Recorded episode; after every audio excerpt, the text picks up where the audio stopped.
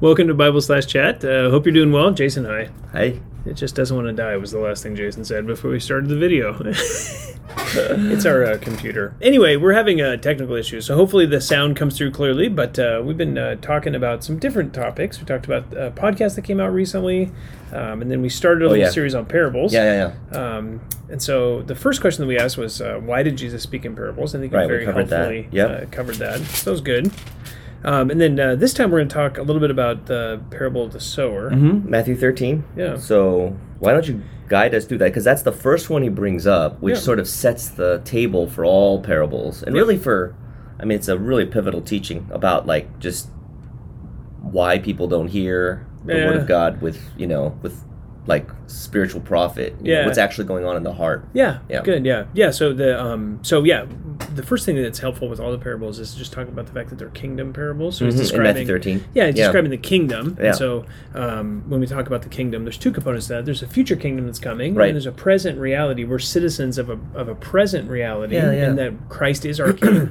Uh, he's not yet seated on the throne of his father Mhm. David. He's not Mhm. ruling from Jerusalem. All the things that the kingdom will entail, but uh, he's describing what it means to be a member of this coming kingdom. Yeah. This thing, this thing that's coming in the future. Right. So, uh, what does it mean to be a member of the kingdom? Well, he gives this parable about the soil, uh, the, the 4 soils, mhm. and the and the seeds that are scattered Mhm. there, and uh, in in because the gospel writers, I think the gospel writers know these are confusing things, and so Mm-hmm. Matthew includes the explanation that Jesus offers the disciples here. Mm-hmm. Uh, so we have the parable, which happens in verses three through nine, and then we have the explanation of the parable, Yeah. verses eighteen through twenty-three of Matthew thirteen. Right. So uh, there's four soils. Uh, the first soil, the seed falls on rocky place. Christ says this is uh, when the, the word of the gospel, the word of the kingdom, goes out, and and then birds come, pick it up, and it's taken out of the heart. And Yeah. that's really he says in chapter uh, 13, verse 19. He says the evil one comes, snatches away Yeah. what has been sown in, Yeah. in his heart. So Yeah. you have Satan who takes that out. He blinds the minds of the unbelieving. Paul says Right. in uh, 2 Corinthians 4 Yep. four, and so Satan's blinding the, the heart. They don't hear the gospel, Right. even though it's proclaimed to them. They don't hear it with efficacy, um, and so they're not saved. Uh, but then there's two soils that are very confusing Mm-hmm. and have been confusing for church history. I think uh, the first soil is the so- is the the first soil is the one um, that's sown in rocky places.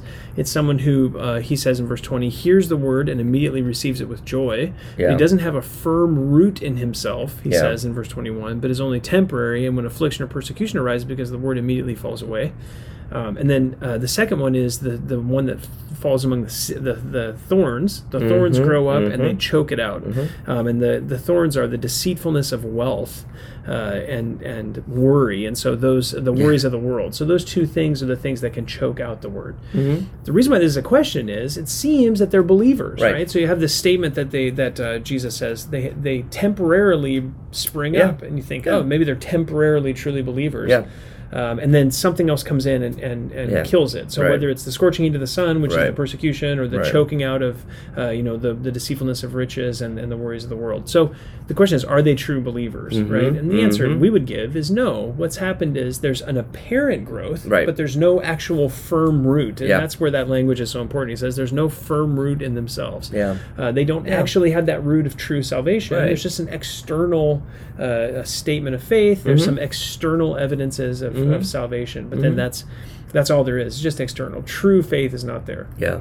The Yeah. reason we would say that is because true faith understands that persecution uh, comes from the loving, uh, loving hand of a heavenly Father. Yeah. Uh, Jesus says, "Rejoice" in Matthew five when they're, when you're Yep. persecuted, and so um, uh, true faith understands the goodness of God in those Yeah. situations, and true faith knows the value of Christ above the value of the world and the Mhm. things that could maybe deceive us, like riches, Yep. or cause us to worry. Uh, and so he's what he's really saying is these are not true plants. They look like true plants, but they're not they're true not. plants. Yeah. Yeah. So we would we would categorize these under unbelievers Yeah.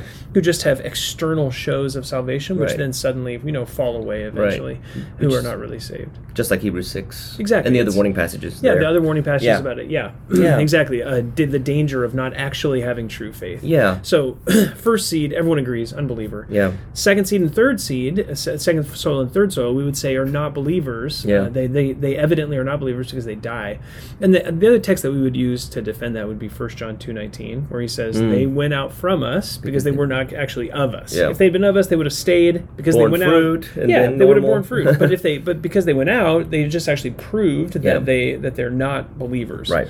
So first first soil definitely not believers. Second and third we would say are not believers. The Bible seems to bear that out in a Yeah. number of different places. Of course. Fourth soil everyone agrees believer. Yeah, yeah, right? yeah, the good And He soil. just says yeah the Yeah. good soil. He just says the one who is a true believer, the good soil. This is the man who hears the word, understands it. Verse twenty three, who indeed bears fruit and brings forth Hmm. some a hundredfold, some sixty, and some thirty. So what he's saying is the the seed of the gospel Yeah. bears fruit in the, a life of righteousness Yeah.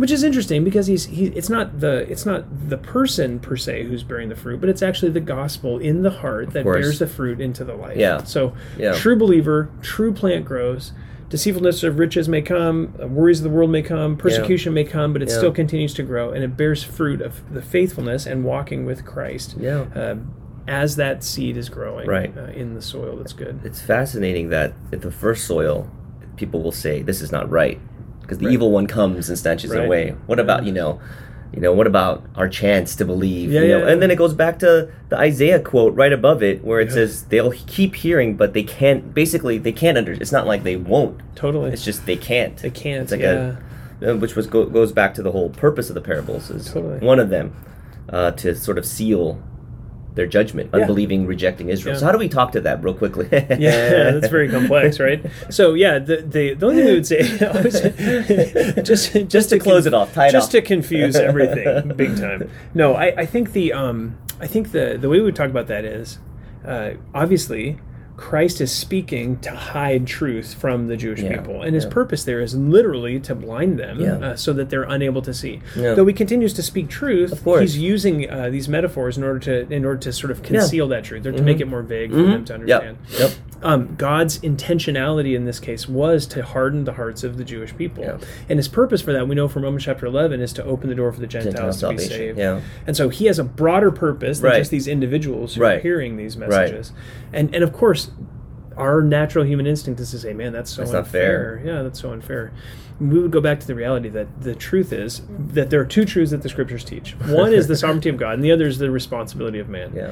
The people who rejected Christ knew what they were doing. Yeah. Of course. They hated him Yeah. and they and they ultimately put him to killed death. him, yeah. Right. So they did that of their own volition. They They, chose forced to, to do, it. that, Yeah. There's no force. They, they were not forced. Yeah. And yet God was sovereign over all those circumstances. Which goes back to that. Uh, Yeah, yeah. obviously. We get we end the up at the bottom. ultimate question. Exactly. Yeah. We always end up at the bottom Yeah. where there's no answer to that. Yeah. How can God be sovereign and man, Man be responsible? responsible? And the answer is I don't know. Yeah. I have no idea. I just know those two things are both true. Yeah. Uh, the people that put Christ to death did it with full volition and responsibility, and yet they were under Yeah. the sovereign hand of God, Of working together the things that God planned for the creation, for instance, the creation. And of that's the the world. same thing with the evil one coming away and snatching it. It's Exactly. like, how can you do that? Well, ultimately, Yeah. that's God's orda- ordination. God planned all of that, And yet, at the same his- time, he's responsible for doing that Mhm. as well. And the person hearing it is also responsible for, for the not hearing it, rejecting yeah, it. Yeah. absolutely. So all of those, yeah, responsibility and all of that causality comes together into one thing. We just say, well, at the end of the day, we don't exactly understand how it all works, Of but we do understand why. Yeah. Why does it happen? We don't have to understand how. Yeah, we don't actually have to understand how Yeah. because we can't think at that level. Yeah. But because we're not God. Yeah, which actually, as a final note, that does I think that's one of those like I remember someone saying like th- those kind of things prove that the Bible is not a human creation. Totally, yeah. Because a human being would never write no, it no, like no, this. No, because know? uh, uh, all that's going to do is cause, Cause confusion, confusion. And people will leave your Yeah. religion. like uh, that's a, that's crazy, right? Yeah. So it's actually helpful. Yeah. it's actually a helpful thing Yeah. to just be able to say, look, there's areas of this that God reveals but doesn't explain, it's mysterious, which is Yeah. okay, right? I mean, we have to be willing to take mystery at times. That's So, right. Yeah. Thank you. Yeah, very, totally. very, very helpful. Yeah, um, so we'll cover the next one next time. Yep. Tear- Tares among the weeds. Yep. All My right. favorite. Yeah, your favorite. No, I don't Wow. All right. Thanks so much for listening. We'll see you next time.